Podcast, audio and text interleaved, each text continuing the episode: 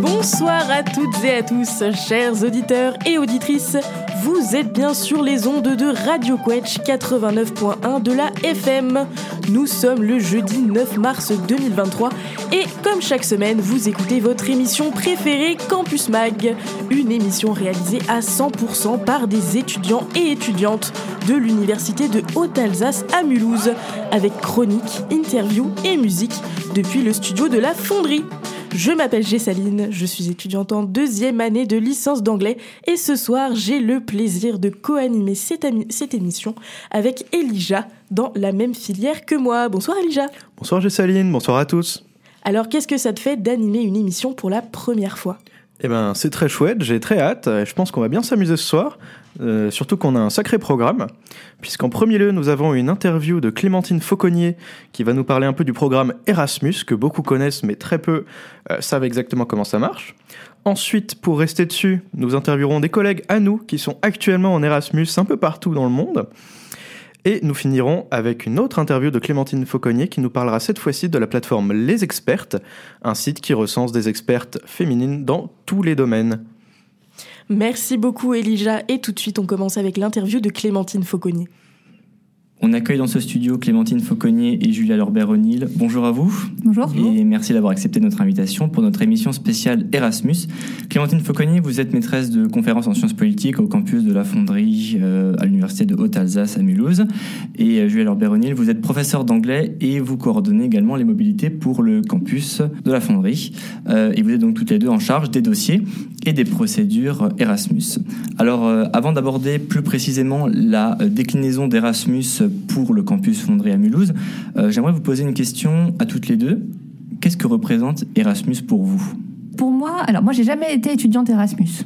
J'ai pas eu l'occasion, j'ai pas eu la, possibilité de bénéficier donc euh, de, ce qui à mon avis reste quand même une très grande chance pour les étudiants et une très belle une très belle opportunité. J'ai eu d'autres dispositifs qui m'ont permis de faire des stages linguistiques euh, à l'étranger, mais j'ai pas eu Erasmus. en revanche, pour ma génération, donc j'ai en gros à peu près 20 euh, ans de plus que vous, donc à l'époque Erasmus existait déjà et c'était déjà quand même extrêmement prisé euh, par les étudiants. Et donc euh, si je dois faire une, petite référence culturelle, au moment où j'étais étudiante, il y a un film qui a eu beaucoup de succès dont je me demande toujours en fait si, si vous vous le connaissez, qui est L'Auberge espagnole, qui est un film de Cédric Clapiche. Voilà, mon Dieu. Voilà, et qui donc et qui donc que je vous conseille quand même, je sais pas si vous considérez qu'il a vieilli ou pas, mais qui raconte en fait, c'est peut-être, je pense, le seul film français en plus qui a eu un grand succès populaire et qui raconte justement l'expérience d'un étudiant français qui part à Barcelone euh, pendant un an et qui a été vraiment le grand film sur Erasmus en fait et qui je pense a donné envie euh, à euh, plein de générations d'étudiants de partir un an et de comprendre ce que c'est que l'expérience à l'étranger pendant un an. Et donc alors ça ressemble un petit peu à une page de publicité, mais je pense que parfois les supports culturels peuvent donner peuvent donner envie si, vous hésitez. Euh, ce que je sais, c'est que là, il y a une série qui va sortir euh, ce printemps, où là, cette fois-ci, c'est votre génération à vous. C'est que la piche va euh, re-réfléchir à ce que représente Erasmus donc pour votre génération à vous, donc ceux qui ont une vingtaine aujourd'hui, où ça se passera, ça se passera à Athènes. Voilà. Donc moi, j'ai une expérience, je dirais, indirecte d'Erasmus, et je me suis jamais autant intéressée à la question que depuis que je suis ici, puisque voilà, pour préciser, donc Julia Lorbert c'est bien sur toute la FSESJ, et moi, ce sont les étudiants de Sciences Po. On y reviendra que je suis euh, co-coordinatrice parce qu'il y a des enjeux particuliers, parce que ce sont, c'est la filière à ce jour où les étudiants sont les plus nombreux à être candidats au départ. Et donc, il y a des enjeux particuliers aussi qui se posent pas dans d'autres, euh, pas dans d'autres filières. Et pour vous, qu'est-ce que, qu'est-ce que représente Erasmus? Oui, euh, enfin moi j'ai un lien beaucoup plus personnel avec Erasmus. Donc je suis partie deux fois, enfin une fois en mobilité personnelle, on va dire. J'ai fait six, ans en Écosse et pendant ce temps j'ai fait un Erasmus en France, bizarrement. Et du coup, pour moi, c'est surtout euh, une possibilité de développement personnel euh, énorme. Rien que le fait d'être euh, confronté à une autre culture, une autre manière d'être, de penser, de parler, de réfléchir, enfin, ça nous permet de réaliser tout plein de choses sur nous-mêmes, sur nos pays d'origine, sur nos cultures. ça nous pose des défis particuliers aussi enfin la gestion de nos émotions, euh, de notre organisation, euh, de notre solitude, euh, de la socialisation. Enfin, c'est très très intéressant. Et je pense qu'on n'en revient pas pareil dans l'idéal. Et je conseillerais vraiment à la plupart des gens, je pense, de faire un temps à l'étranger, que ce soit Erasmus ou autre. Et du coup, maintenant, si on se concentre un petit peu sur les étudiants du campus, donc ici à la EFSESJ, euh, quelles sont les différentes destinations proposées? Est-ce qu'il y a des, différentes destinations selon les formations? Est-ce qu'il y a des, choses un peu spécifiques? Alors, on a une trentaine, quarantaine d'accords, selon comment on compte. Et c'est vrai que la plupart de ces accords sont au profit de la filière euh, sciences politiques, parce que, comme dit, euh, c'est la filière qui demande euh, le plus de partir. par contre, on a d'autres accords pour d'autres filières aussi, et des accords qui marchent sur plusieurs filières. Donc, c'est pas, pas mal, il y a quand même le choix. C'est-à-dire qu'il y a, des, universités qui peuvent accueillir euh, plusieurs formations euh, françaises, comme par exemple de la science politique euh, et de l'histoire, et puis des universités étrangères qui accueillent plus spécifiquement des sciences politiques ou plus spécifiquement des historiens, etc. C'est-à-dire, en fait, ils accueillent peut-être d'autres étudiants d'autres disciplines, mais avec la fonderie, ils ont spécifiquement un accord pour une discipline. Donc, par exemple, si on prend euh, la Hochschule München, ils ont un, accord pour les étudiants en master MICAI. Et, c'est vraiment seulement ça qu'ils font. Alors, euh, quand on regarde, par exemple, Maastricht, euh, ils peuvent recevoir des étudiants de Sciences Po, d'AES, HEG, droit et infocom, en master et en licence. Donc, ça dépend vraiment des accords que nous, on a négociés avec eux et de ce qu'on leur a proposé euh, enfin, de notre côté en fait. Et donc les étudiants qui souhaitent partir à l'étranger choisissent dans une liste qui est prédéfinie en fonction des accords. C'est ça. Euh, est-ce qu'il existe, euh, est-ce qu'il y a des exceptions, c'est-à-dire est-ce que des étudiants peuvent faire des démarches à côté pour faire leur propre partenariat ou pas? Est-ce que ça se restreint à une liste et des destinations précises? Oui et non aussi. Donc, euh, d'abord, on peut faire une mobilité individuelle, c'est-à-dire que vous négociez, vous vous inscrivez en Europe, quelque part, vous êtes citoyen européen, c'est votre droit de vous inscrire n'importe où. Euh, vous suivez des cours, vous demandez à l'UHA de vous reconnaître des crédits. L'UHA vous dit oui ou non. Donc ça, c'est une démarche non encadrée, on va dire, euh, individuelle. Si vous voulez faire une mobilité Erasmus, pendant assez longtemps, on a dit, enfin en fait c'était moi qui ai négocié pas mal d'accords dans le temps, et on avait proposé aux étudiants de nous euh, proposer le pays et la fac, et puis moi je les ai approchés pour voir s'ils voulaient faire un partenariat avec nous. Maintenant on a quand même une longue liste de partenariats, et j'ai comme consigne de faire des approches, on va dire, faire des requêtes de partenariat, seulement si on pense que ça pourrait être quelque chose de vraiment pérenne qui va intéresser euh, d'autres étudiants par la suite. Donc en gros, si c'est une destination euh, vraiment nouvelle euh, qui va être exploitée pendant des années. En gros, on m'a dit de limiter un peu quand même le nombre de demandes d'accords que je fais, parce que sinon on, on croule sous la paperasse. Et aussi, si on le fait, il euh, faut savoir que c'est peut-être pas tout de suite opérationnel l'année suivante. Selon, ça prend un euh, certain temps à se mettre en place avec. Euh, L'administratif roule quand même lentement et parfois il y a des dates limites qu'on peut rater, etc. Donc il n'y a pas de garantie que ça, que ça marche tout de suite. Voilà. Mais après, une fois que les accords sont, sont effectués avec les différentes facs, il y a besoin de. Enfin, ça, ça, reste sur le long terme ou il y a besoin de refaire les démarches à chaque fois Ou est-ce qu'il faut, il faut obligatoirement qu'il y ait des étudiants qui aillent souvent dans ces destinations pour que les accords euh, restent euh, sur le long terme?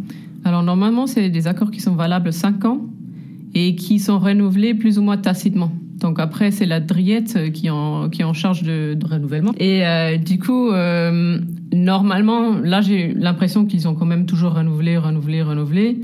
à un moment donné, il se peut que les facs partenaires constatent qu'il n'y a personne qui est venu en 5 ans et qu'ils arrêtent. C'est tout à fait possible. maintenant, c'est pas encore arrivé. Oui. Si, je peux aussi euh, ajouter et, compléter. Donc, ce qu'il faut retenir, peut-être que c'est pas évident pour euh, les étudiants qui seraient pas allés à la réunion, euh, voilà, et qui, et qui seraient complètement, je dirais, neufs sur Erasmus. C'est-à-dire qu'en fait, il faut des partenariats en amont. C'est-à-dire que ça ne veut pas dire que vous pouvez parler partir dans n'importe quelle université européenne. Il faut qu'il y ait des accords en amont, et ça, ça diffère non seulement selon chaque université, mais selon chaque composante et chaque filière. Voilà, donc on n'a pas les mêmes possibilités selon si on est à la FSESJ ou dans une autre composante de l'université ou selon si on est en licence d'histoire ou en licence de Sciences Po, ça c'est la première chose.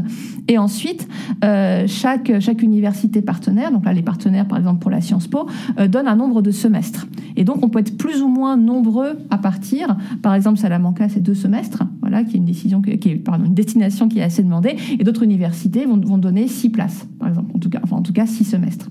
Donc ce qui peut, peut-être qu'on en reparlera un petit peu plus tard. Parfois ça, il y a une petite compétition aussi, une concurrence entre les étudiants parce que tout le monde n'a pas forcément son vœu numéro un, précisément pour cette raison. Donc il y a quand même aussi ces restrictions-là, enfin en tout cas qui font partie des accords.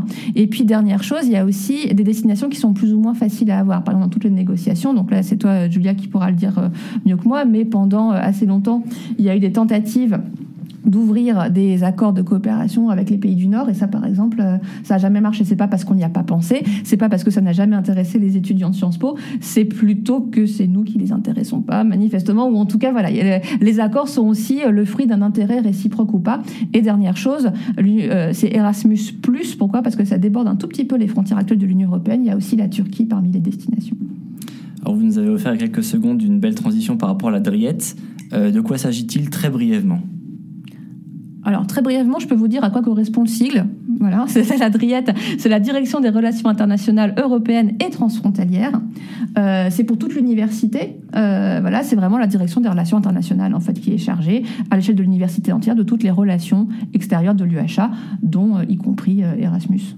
Voilà. Et pour moi, pratiquement, en fait, c'est les collègues avec lesquels je travaille et qui sont hiérarchiquement supérieurs. Donc moi, je suis un petit nœud ici à la fonderie. Mais réellement, je fais remonter tous les dossiers, toutes les demandes chez eux. Si je ne sais pas comment quelque chose marche, bah c'est à eux que je demande. Voilà. Et dès qu'il y a un problème un petit peu trop gros pour nous, en général, on fait remonter euh, à la Driette. Peut-être qu'on parlera des problèmes à un moment ou de, des différentes galères que les étudiants, les, galères formatrices que les étudiants peuvent rencontrer euh, euh, pendant Erasmus. Et dans ces cas-là, souvent, on, leur conseille de, voilà, de, de, de, contacter l'Adriette qui sera aussi chargée de rentrer directement en, en contact avec les facs. Justement, avant de venir un petit peu au séjour directement sur place, c'est quoi les, grandes échéances à avoir en tête pour préparer son dossier Erasmus? Hmm, les grandes échéances. Euh, bah là maintenant, l'échéance va être le 15 mars. C'est la date euh, interne, la date limite interne pour la FSESJ, euh, à laquelle on rassemble tous les dossiers. Et à la suite de cette date, en fait, on fait un énorme puzzle pour voir qui a quelle destination. Donc le but est toujours d'envoyer tout le monde quelque part, idéalement sur un de leurs vœux. Et, voilà. Donc ça, en général, ça nous prend quand même euh, pas mal de temps parce qu'il faut le résoudre entre plusieurs filières, etc. Euh, l'année dernière, il y avait une cinquantaine d'étudiants quand même concernés. Et du coup, fin mars, nous, on transmet le dossier euh, à l'Adriette. Et eux, ils font la nomination des étudiants, il me semble, courant avril. Donc voilà. voilà. Donc l'attribution des destinations, en fait, c'est nous qui la faisons. Voilà, ça se passe à cette échelle. La Driette, après, elle a un rôle administratif. La sélection se fait à l'échelle donc euh, de la FSESJ.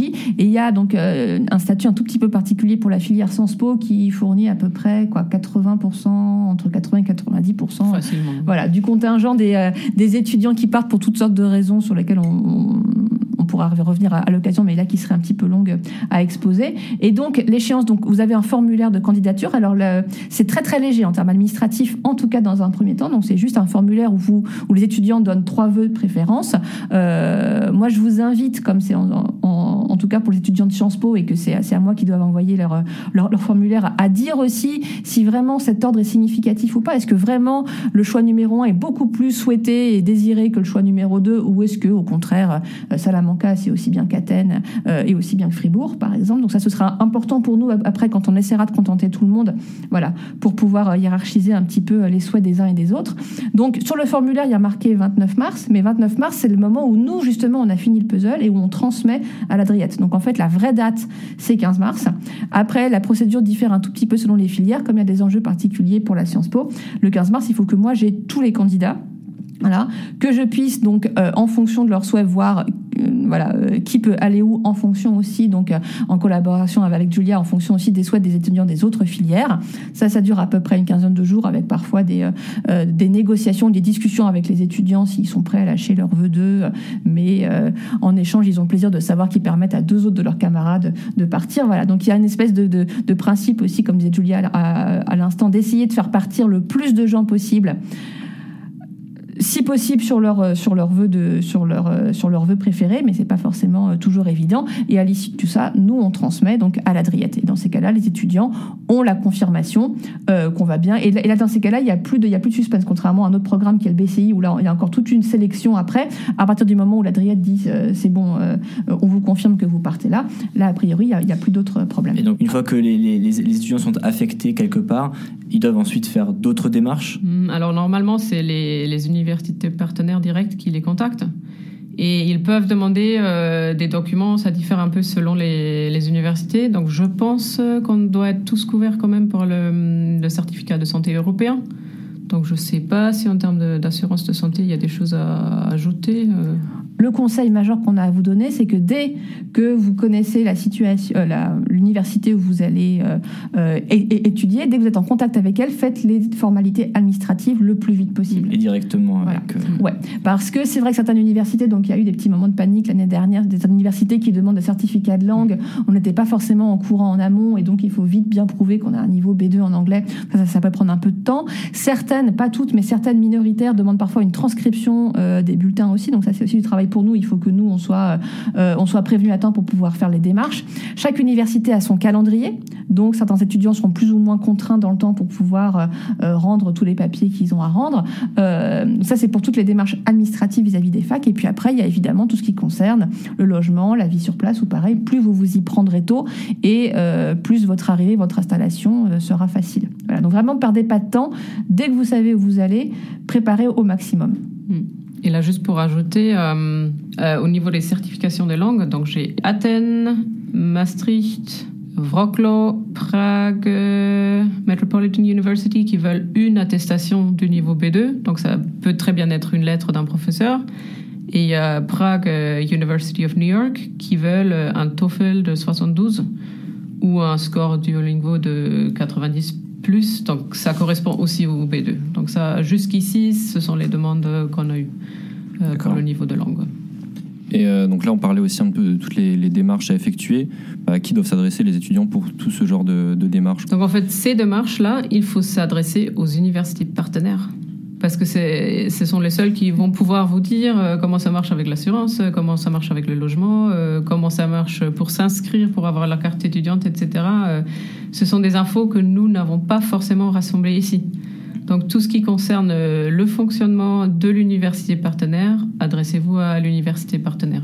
En fait, chaque université a un bureau Erasmus normalement. On trouve assez facilement au mois le mail en ligne et parfois aussi un numéro de téléphone. D'accord. Bonjour. Et voici pour cette première moitié de l'interview de Clémentine Fauconnier sur le sujet du programme d'échange Erasmus. La deuxième partie sera bien évidemment disponible en podcast sur la plateforme Ocha. Et tout de suite, une courte pause musicale. Nous allons écouter un groupe local. C'est Always Remember de The Freebounds.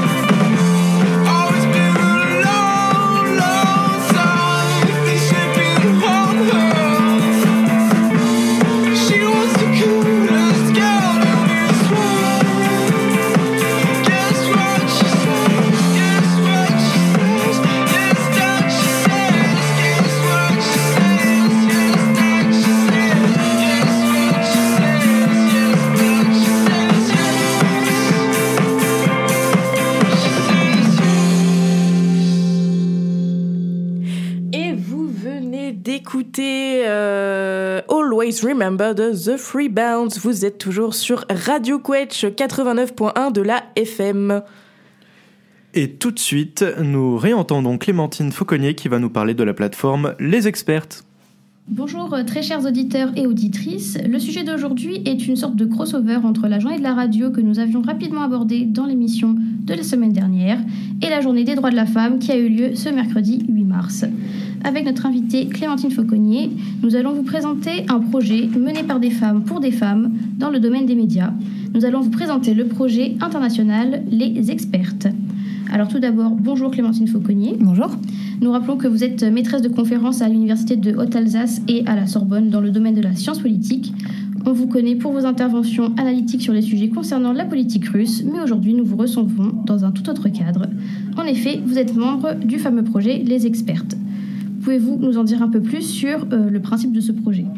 Alors les experts, c'est un, c'est conçu comme un réseau social euh, féministe qui a été créé il y a quelques années. Alors pardon, j'ai pas, euh, euh, je me souviens plus. En tout cas, ça existe depuis presque une dizaine d'années, euh, je dirais. Et l'idée, c'était de répondre à un problème qui était le manque de visibilité des femmes euh, dans les médias, donc télévision, euh, télévision, radio euh, et presse écrite, et notamment euh, des femmes expertes, c'est-à-dire qui euh, discutent sur les plateaux télé, qui sont interviewées sur les différents sujets qui intéressent, par exemple, l'actualité nationale et internationale. Donc l'idée, c'était de rendre les femmes plus visibles et de répondre, je dirais, euh, au contre-argument qui était toujours euh, euh, apporté, qui était de dire oui, mais on n'a pas de spécialistes femmes du nucléaire, donc c'est pour ça qu'on a quatre hommes sur le plateau, et donc de dire mais si en fait ces femmes-là elles existent, il suffit d'aller les chercher et de les trouver. Voilà. Et donc ça marche comme un réseau social, c'est-à-dire que vous créez votre page, vous mettez votre photo, vous déclinez votre identité, vos compétences, vous pouvez mettre vos dernières inter. enfin, après vous les mettez plus ou moins à jour. Moi par exemple je les ai pas mises à jour là, mais vous mettez euh, donc des mots clés qui vous correspondent, euh, certains passages euh, radio ou télé que vous avez fait ces derniers temps pour montrer un petit peu ce que vous faites. Et puis, donc, il y a différents profils. Soit vous avez un profil universitaire, recherche, qui est le mien. Vous avez aussi euh, des profils euh, métiers, donc vous parlez en tant que spécialiste, ou vous avez des, profils dits société civile, quand vous représentez, par exemple, une association, ou plutôt, vous êtes plutôt dans une démarche, dans une démarche militante.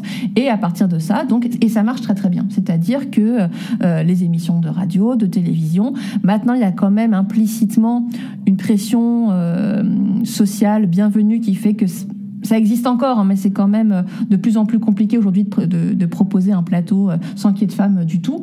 Et donc, bien souvent, ils vont puiser, je dirais, dans cette réserve pour essayer d'avoir au moins une invitée féminine. Et ça a permis à plein de, à plein de femmes jeunes, moins jeunes, expérimentées et, et moins expérimentées d'avoir un accès aux médias. Et pour moi, c'est comme ça que ça a commencé pour l'essentiel.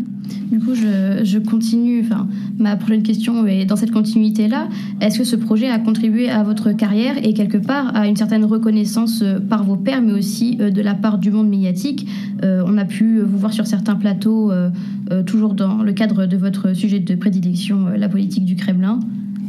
C'est ça. Alors l'essentiel de ma carrière, il faut quand même euh, redire, c'est une carrière universitaire. C'est-à-dire que la priorité, c'est l'enseignement et la recherche. Le fait d'être présent dans, le médiatiquement, alors déjà, on n'est pas forcément tous d'accord dans le métier, c'est-à-dire qu'on est assez clivé sur cette question. Certains considèrent euh, que c'est pas notre travail, que c'est pas forcément intéressant, qu'on peut être instrumentalisé ou qu'on aura, euh, qu'on peut très bien, voilà, si quelqu'un s'intéresse à telle ou telle question, il n'a pas besoin d'aller euh, regarder la télé et qui peut aussi bien s'informer directement auprès d'ou- d'ouvrages euh, plus exigeants. Euh, et puis d'autres, dont je fais partie, considèrent que euh, ça fait partie de notre travail aussi, mais pas, je veux dire, pas prioritairement, mais dans un second temps, une fois qu'on assure nos recherches, nos responsabilités administratives et nos enseignements, qu'on a aussi, on peut aussi avoir un rôle plus général euh, d'expertise ou d'éclairage sur les enjeux euh, sur les enjeux actuels ou sur les enjeux sur lesquels euh, on est compétent. Pour ma part, il y a aussi un autre facteur, tout simplement, c'est le plaisir. C'est qu'en fait, j'aime bien, voilà, expliquer de façon différente. C'est pas tout à fait le même registre de discours quand on explique des phénomènes à des étudiants, à des collègues ou dans le cadre, en plus, les médias sont très très différents. Évidemment, vous vous exprimez pas de la même pareil, la même façon, pardon, si vous êtes à une interview où vous êtes seul face à un journaliste à Culture, par exemple, où là, vous avez du temps pour répondre. Euh, c'est quand même des questions qui sont assez poussées, assez précises. Ou si vous êtes dans une émission grand public à la télévision, que c'est en plus un débat, il faut avoir des positions assez tranchées euh, et assez simplifiées, en, en- entre guillemets. Donc l'exercice, il est aussi euh, stimulant intellectuellement, sachant qu'il est aussi, il y a aussi des dangers, c'est-à-dire que les médias ont eux-mêmes leur propre logique. Ils aiment les bons clients, ce qu'on appelle les bons clients, donc des gens qui sont disponibles et qui sont d'accord pour faire, pour faire le, le travail. Et donc, à un moment, il faut être capable, je dirais, de mettre des limites. C'est-à-dire que, comme vous l'avez dit, J'aime bien votre formule. Moi, je suis plutôt sur la politique du Kremlin et sur la politique intérieure. Euh, et au début, je ne répondais qu'à ces sollicitations-là précises. Or, très souvent, les gens qui s'intéressent à la Russie s'intéressent quand même surtout à sa politique extérieure. Et donc, dans un premier temps, j'avais du mal à mettre la limite sur sur quoi je me sentais vraiment compétente et légitime et sur quoi j'acceptais de parler, mais de façon un peu plus, euh, euh, avec un peu plus de réticence. Et le, début de la guerre en Ukraine, pour moi, a été un moment euh, très perturbant à plus d'un titre, mais aussi pour cette question-là, puisque euh, voilà, j'étais ni spécialiste de ni de la guerre précisément, mais plutôt de la politique intérieure. Et donc, je sentais très bien que j'étais sollicitée pour répondre à des questions sur lesquelles j'étais pas absolument spécialiste. Et donc, euh, on a été beaucoup de collègues à avoir euh, cette même question et de dire que finalement, on était quand même plus compétente que d'autres sur des questions euh, qui sont liées à la politique intérieure de ces pays et sur leur histoire. Et donc, pour quand même accepter, accepter d'intervenir. Mais je dirais la limite, elle est toujours, il faut toujours la redéfinir. Donc c'est par conviction personnelle, mais aussi euh, par plaisir que vous avez rejoint euh, le groupe des expertes. C'est ça. Et puis aussi, je dirais de façon un peu militante, euh, je suis aussi d'accord sur le fait qu'il faut mieux représenter les femmes dans l'espace public Bah, c'est très, très bien, vous me faites le lien avec encore une fois Mais ma voilà. prochaine question. Euh, que pensez-vous du coup du manque de représentation féminine euh, dans les médias? Bah, il me semble que ça s'est quand même, ça s'est quand même bien amélioré. Alors, j'ai pas étudié spécifiquement euh, cette question-là, euh, mais il me semble quand même qu'en l'espace de 10-15 ans, pour euh, pour beaucoup de raisons, mais je pense que les que les experts ont vraiment joué un rôle. euh, il y a quand même une bien meilleure, une bien meilleure visibilité des femmes, en tout cas dans ce domaine. Elle reste encore, elle reste encore, je dirais, à améliorer. C'est-à-dire que moi, je, je coche souvent plusieurs cas, c'est-à-dire que dans, sur les, notamment sur les plateaux de télévision, je suis souvent à la fois la seule femme, la seule universitaire et la plus jeune. Euh, donc, euh, il y, a, encore quand même un travail de diversification, je dirais, euh, de tous les points de vue qui, qui mérite d'être fait, mais il y a une dynamique quand même qui change, qui change et qui va, je pense, dans la bonne direction. Ensuite, la deuxième chose, je dirais, ça se voit plus donc quand on est dans un format débat et plus sur les émissions grand public. Grand public à la télévision. Là, il y a d'autres, il y a d'autres éléments, je dirais, euh, plus, euh, plus sous-jacents et plus sociologiques, qui est le rapport à la prise de parole qui est assez différent. Et donc, euh, il y a encore aussi, je, je pense, des, comment dire, des, des, des progrès, à, des progrès à faire, ou en tout cas des objectifs à atteindre, pour que non seulement lorsqu'on est une femme dans ce type de débat et de configuration, déjà pour qu'on soit invité, donc ça, ça commence à être à peu près acquis et à progresser, mais aussi qu'on puisse pleinement prendre notre place, avoir un temps de parole équivalent, ne pas se faire couper la parole, euh, être aussi euh, aussi assertive ou en tout cas, enfin voilà, d'être sur un sur un pied d'égalité avec certains de nos homologues masculins, selon les émissions et selon aussi le rôle crucial du présentateur ou de la présentatrice, c'est encore assez, euh, je dirais, les situations sont encore assez diverses. Oui, on a vu que le projet du coup a pris de l'ampleur avec un soutien notamment du ministère de la Culture en France et l'adhésion de plusieurs grands médias dont France Télévisions. Euh, ça nous réconforte quand même dans l'idée que euh, plus largement, euh, peut-être, la société serait en train de, de changer, de reconnaître les compétences des femmes au même titre que celles des hommes. Bah, alors, ça, fait quand même. Enfin, c'est-à-dire que je, pourrais vous répondre en termes de verre à moitié plein et en termes de verre euh, à moitié vide. Ça fait quand même longtemps qu'il y a énormément d'initiatives euh, dans ce sens. Les choses ont quand même énormément bougé. C'est pas vrai, c'est pas vrai, dernières, arrêtez. de ces dernières euh, décennies. Et sans doute que du coup, les inégalités qui se maintiennent et qui sont parfois dues Ouais, à des euh, raisons si très profondes, dues à nos socialisations, la façon dont nous sommes élevés, et puis parfois des- et puis des, des lui, logiques c'est aussi là. parfois, je dirais, de comment dire, euh, de facilité en fait, qu'il faut que vous avez parfois des réseaux qui sont déjà constitués, on pense pense pas forcément à les, à les- à les renouveler, font que les inégalités restantes vont sembler d'autant plus injustes et d'autant plus choquantes qu'on a, elle a beaucoup avancé. Après cette question qui se pose pour les femmes, elle se pose aussi pour toutes sortes de minorités qui sont, euh, euh, qui sont plus ou moins visibles. Et je pense que dans ces cas-là, le fait de mieux représenter les femmes, euh, c'est un des éléments, je dirais, d'un agenda qui est, euh, qui est beaucoup plus large et qui, alors je dis aussi, euh, Attends, attends, attends. euh, par- par- à nouveau, je dirais, par, euh, pour revenir un peu sur les, sur les j'ai ou sur les choses que je fais par plaisir, c'est-à-dire que je suis très attentive aussi à tout ce qui relève de la pop culture, les films et les et c'est aussi très intéressant de voir l'évolution en- et la sensibilité qui a été développée en quelques années, c'est-à-dire sur les rôles féminins, la diversification euh, des rôles féminins, de ce qu'on fait faire aux femmes dans les fictions grand public, ça a aussi énormément bougé. Voilà, et ça suscite à mon sens des débats qui sont très intéressants. Est-ce que euh, le projet des experts a reçu des critiques Et si oui, euh, que leur répondez-vous Alors, pas- je me suis pas vraiment, euh, je me suis pas vraiment euh, penchée sur la question. Euh, pas à ma connaissance. Après, toujours les débats qu'il peut y avoir, c'est les effets pervers euh, d'une sorte de politique euh, de quota.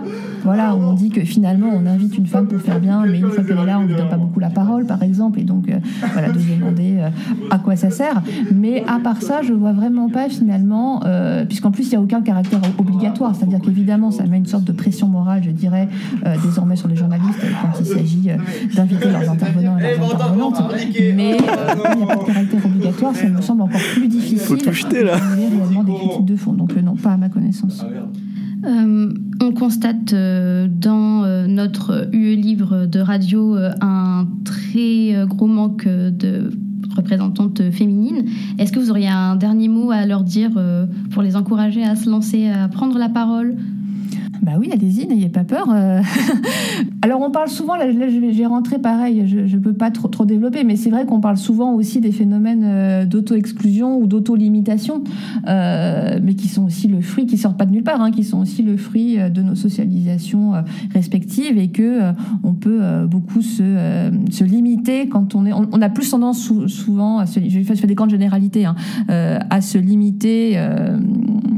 Ou à, se, ou à se faire discrète euh, quand on est une femme. En tout cas, je parle pour ma génération, c'est quand même encore vrai, même si c'était extrêmement insidieux et qu'il y avait déjà un discours égalitaire qui était quand même euh, dominant. C'est sans doute encore vrai peut-être pour vos générations, euh, manifestement, mais en tout cas, c'est sûr que c'est un, un, un, combat qui reste à mener et aussi d'être attentif à ce que les conditions soient bonnes, puisque l'auto-exclusion, en général, elle sort quand même pas tout à fait de nulle part. Et donc d'être attentif au maximum à faire en sorte qu'il y ait des conditions de sociabilité, qui, notamment qui fassent que, euh, même de façon euh, insidieuse et non, volon- et non volontaire, euh, les jeunes femmes, les étudiantes ne soient pas découragées de fait euh, de participer à ce type d'activité. Donc je les encourage avec beaucoup d'enthousiasme voilà, à aller parler dans le micro et se montrer partout où elles pourront. Merci beaucoup Clémentine Fauconnier pour vos réponses. Au plaisir de vous retrouver euh, sur notre émission, à savoir Campus Mag. Merci à vous. Et vous venez d'entendre une interview de Clémentine Fauconnier sur euh, la plateforme Les Expertes, interviewée par Manon. Et tout de suite, nous allons enchaîner avec du coup euh, une pause musicale. Nous allons écouter Resilience de Sélénique sur Radio Quetch. À tout de suite.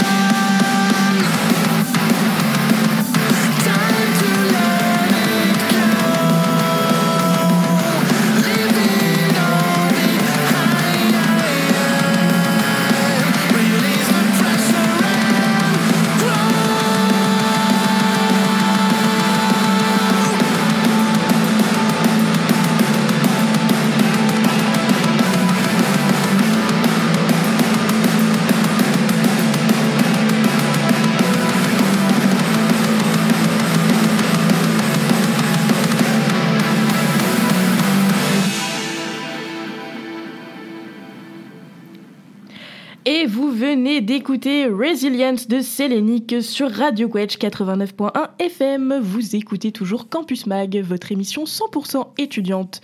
Et tout de suite, nous allons enchaîner avec l'interview Erasmus avec Inès, Victor, Éloi, Elliot et Noé. Alors, bonsoir à vous tous. Bonsoir. Bonsoir. Bonsoir. Bonsoir. Alors, vous faites actuellement partie du programme d'échange Erasmus européen qui vise, on le rappelle, à offrir à tous les étudiants la possibilité euh, d'étudier un semestre ou une année complète à l'étranger. Alors, pouvez-vous tout d'abord vous présenter brièvement et nous dire ce que vous étudiez? Bah, Je vais me présenter en premier. Euh, alors moi, je m'appelle Elliot, euh, je suis en seconde année de sciences politiques à Mulhouse et là, je suis en Erasmus à Maastricht euh, en études européennes. Merci. Ok, je vais poursuivre. Du coup, moi, je m'appelle Éloi Vogel, je suis en deuxième année de Sciences Po à Mulhouse également. Et là, je fais un semestre à Prague en, in- en relation internationale. Ah. Ok, euh, moi c'est Noé. Je vais demander à Elliot Doster ou de se muter, s'il te plaît. Merci. Oui, Noé, on t'écoute. Donc, euh, ouais, c'est moi c'est Noé. Je suis aussi en L2 de sciences politiques comme mes euh, camarades.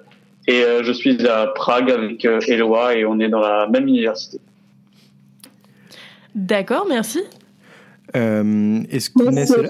Merci du Je suis en L2 sciences politiques. Euh, Je suis en Erasmus à Budapest-Hongrie, dans l'université catholique euh, Pazmani. Voilà, et je fais de la science politique. Merci beaucoup Inès. Alors, comment se passe la vie dans vos villes respectives? Est-ce que vous êtes bien accueillis? Bah,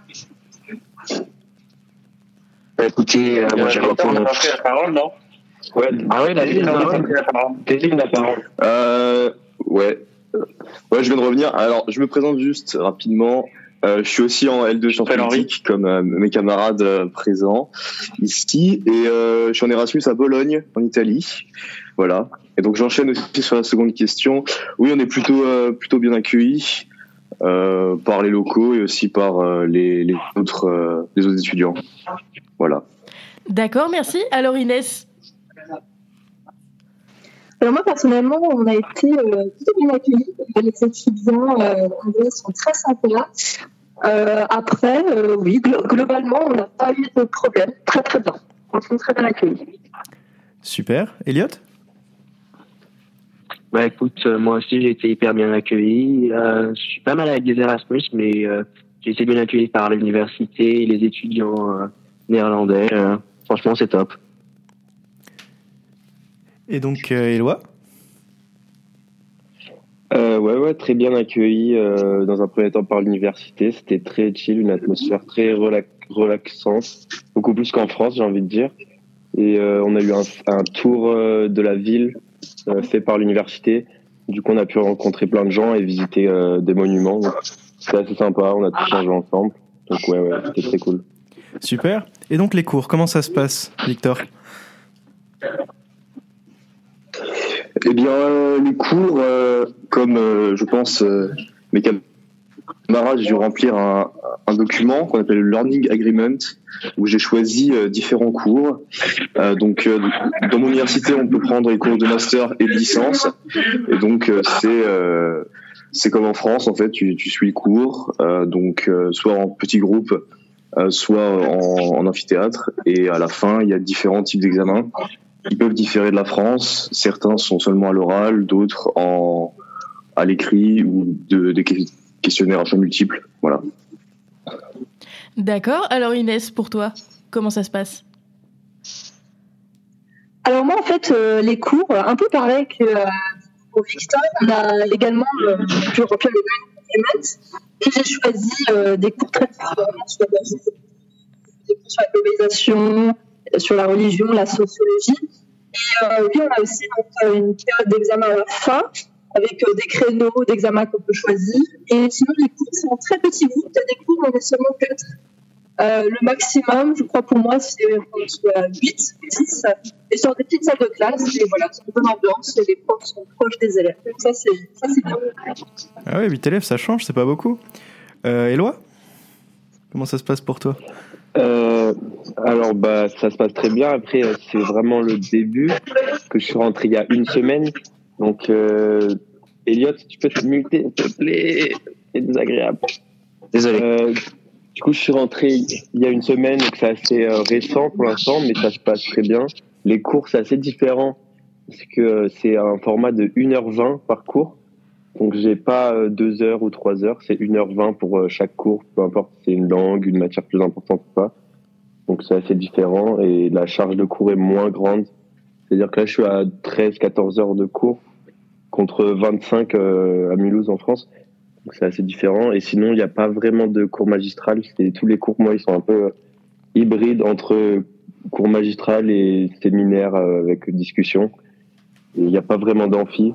C'est des salles euh, des salles de classe un peu entre amphithéâtre et salle de classe normale. Voilà.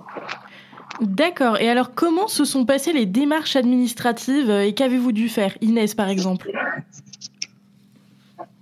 Euh, globalement, c'est ça a été j'avais un petit peu parce qu'on faisait quand même euh, les, les démarches administratives, parce qu'il y avait quand même beaucoup de papiers à signer.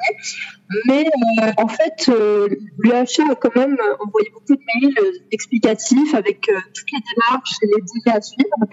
Et en fait, le plus important, c'était quand même le Learning Agreement qu'il fallait faire signer donc, par l'UHA et par l'université d'accueil.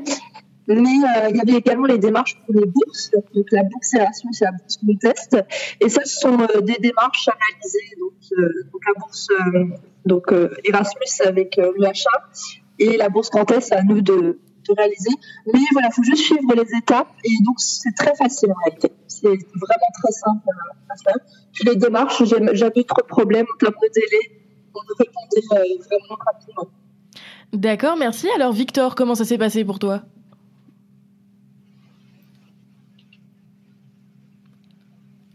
Je, je peux rebondir si Victor n'est pas présent. Euh, Ça marche, Noé. Donc les, les, les, dé- les- les- les démarches sont effectivement pas très compliquées. Il y a juste eu un problème. Enfin, je pense que c'est ça vaut pour moi, Inès, euh, Éloi. Je sais pas s'il a s'il a vu ça, mais la bourse Grand Est en fait. Donc c'est une bourse qu'on demande une fois arrivé euh, sur place en Erasmus. Et cette bourse, malheureusement, euh, euh, le site est bloqué. Euh, alors ce site il a marqué pour cause de situation actuelle, mais du coup elle est bloquée, le site est bloqué dans les dans les pays euh, autres, à quelqu'un que la France. Ouais voilà c'est ça, autre que la France à et France euh, Allemagne tout ça. Et du coup faut demander à quelqu'un en France de le faire pour soi. Et euh, donc euh, que ce soit ses parents ou même si vous avez un ami proche, enfin bref, voilà vous trouvez toujours quelqu'un euh, pour vous aider à faire les démarches euh, depuis la France parce que les sites sont bloqués à l'étranger, euh, hors Allemagne, euh, Benelux et euh, voilà. D'accord, donc si besoin, appelez quelqu'un qui est resté au pays, c'est noté. Et donc pour vous, la différence linguistique, qu'est-ce que ça change? Est-ce que c'est plus dur? Euh, Comment ça se passe, Victor? Ah, euh, Non, pardon. Victor est parti. Autant pour moi. Nous avons Mais, perdu euh, Victor. Mais, mais on, avec Eloi, on peut déjà peut-être parler du tchèque. Donc, Ouais. euh, Alors pour ma, pour ma je part, sais pas, toi, un- tu fais tchèque, euh, tu, tu étudies le Ouais. tchèque. Donc, euh, Pour tu, ma part, j'ai pris un cours de de tchèque. légitimité. pour ma part, j'ai pris un cours de tchèque. Du coup là, je j'ai eu déjà quatre cours, donc je commence déjà à avoir quelques petites bases. Mais sinon, la majorité euh, des échanges c'est en anglais, parce que tout le monde parle anglais. euh, Enfin, tous les étudiants, tous les jeunes, on, on parle tous en anglais. La plupart des gens que je rencontre, c'est pas des Tchèques, c'est des des Italiens, des Espagnols, des Croates, euh, des, des- je sais pas quoi, mais des Tchèques, j'en ai pas rencontré tant que ça au final pour l'instant. Donc euh, c'est vraiment l'anglais et pour ma part l'anglais, euh, je me débrouille beaucoup mieux que ce que je pensais et donc c'est vraiment une bonne chose. D'accord, et toi, Noé? Euh, euh, moi, tu vois, je sais toujours euh, pas dire euh, non et oui. Si peut-être que je sais dire oui, je sais pas. Mais voilà, je sais dire bonjour. Et euh, j'arrive à peu près à comprendre si un monsieur me, me crie très fort dessus et que et qu'il a vraiment envie de me faire comprendre que je dois changer de caisse dans le dans le supermarché. Mais euh, Il y a un début à tout. hein. à part faut savoir que faut savoir que le tchèque est une langue vraiment très très difficile, très différente du français ou de l'anglais. Et donc euh, vraiment en six mois, on saura peut-être dire des choses basiques, mais on sera définitivement pas bilingue. Et on va essayer. Voilà, c'est ça. Donc, euh, je pense à Inès pour qui le hongrois, euh, c'est, ça doit être aussi très dur puisque c'est réputé être comme la, la langue la plus difficile à apprendre. Donc, euh, ouais, bonne chance à elle. Alors justement, Inès, parle-nous de tout, de tout ça. Donc, euh, donc moi, euh, en Hongrie, c'est vrai que je commence à étudier un petit peu le hongrois en autodidacte. Euh, donc, euh, je suis euh, les cours là sur Duolingo et par moi-même, je fais un vocabulaire et je commence à comprendre les structures de leurs phrases. Euh, c'est pas si compliqué par mes structures de phrases. Je sais euh, me débrouiller à la caisse, voilà, quelques mots et quelques expressions. Et sinon, en termes de communication à la fac, tout est en anglais. Les étudiants, les jeunes parlent anglais, donc ça, ça aide. Par contre, euh, les personnes plus âgées euh, ne parlent pas anglais. Des fois, euh, à la caisse ou dans la rue, si on ne parle pas anglais, ben, les personnes sont un petit peu désagréables. Elles les prennent assez mal, voilà, leur langue. Mais, mais c'est très, difficile parce que c'est en termes même de conjugaison, il y a tellement de manières de conjuguer, il y a, il y a toujours il y a un mot pour plein d'exp- plein d'expressions qui sont exactement, euh, il y a un même mot pour plein d'expressions, donc c'est c'est très compliqué à apprendre. Et je ne pense pas être bilingue d'ici euh, juillet. D'accord. Donc en tout cas, on vous souhaite de la chance pour ça.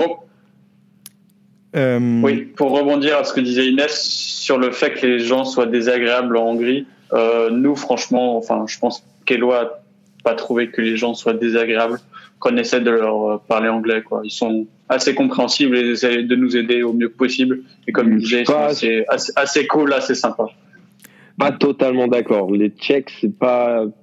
Enfin, de ce que j'en ai vu, ok, il y en a des sympas, mais sinon, ça reste quand même des personnes un peu, un peu froides euh, aux premiers abords. Mais j'ai pas eu, je me suis pas embrouillé avec un Tchèque, mais je dirais pas que c'est des gens charmants, quoi. Aux premiers abords. Ouais. Je pense que Oui, c'est sûr ils qu'ils font un peu peur, tu vois. Bon, bah, on espère Oui, que ça se voilà, passera mieux pour faut- vous après faut ça. briser la glace. On espère que ça se passera mieux. Euh, pour finir, une dernière question. Qu'est-ce que vous diriez à un étudiant qui envisage de partir mais qui hésite? Par. Ouais, franchement, pas. Et même si t'as pas les moyens, bah, il y a toujours les bourses. Et après, si t'as vraiment pas les moyens, bah, Non, vraiment, s'il n'a pas les moyens, il y a des bourses de, de fou. Et là, je me retrouve avec presque 600 euros par mois, rien que pour la bourse, pour Erasmus et, et la bourse du gouvernement. Si je rajoute avec ça la bourse euh, du Crous, je peux vraiment me débrouiller presque sans, sans l'argent de mes parents. Donc, euh, c'est pas trop un obstacle euh, à mon sens. oui, et ça dépend aussi de, des, des, des, des, pays dans lesquels tu vas. Parce que Elliot, euh, bon, qui est parti malheureusement, euh, pour lui, le, le- les Pays-Bas, c'est peut-être un peu plus cher.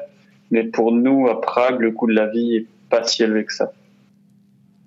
Très bien. Inès, un mot de la fin? il faut vraiment, il faut vraiment partir. C'est une expérience inoubliable, très très enrichissante.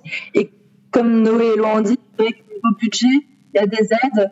Et donc, en aucun cas, euh, la question de l'argent doit décourager euh, les étudiants. Et ça nous permet de faire plein de rencontres et de découvrir de culture. Donc, Vraiment, faut partir. Ouais, vraiment, c'est les rencontres le, le point le plus fort de, de mon voyage pour l'instant. Donc je pense que si, si les gens aiment faire des rencontres ou quoi, il faut qu'ils partent. Et je pense que ce sera un souvenir pour toute leur vie. Après, ça fait que trois semaines que je suis là, mais Merci, Ouais, merci beaucoup à Inès, Victor, Éloi, Elliot et Noé. Bon, malheureusement, on en a perdu quelques-uns euh, en cours de route, mais merci beaucoup d'avoir répondu euh, à cette euh, interview. Et donc, maintenant, c'est la fin de cette émission sur Radio Quetch. Alors nous tenons à remercier, à me- à remercier pardon, Clémentine Fauconnier et Julia Lorbert O'Neill pour euh, euh, l'interview sur Erasmus réalisée par euh, Loïc et Valentin la semaine dernière.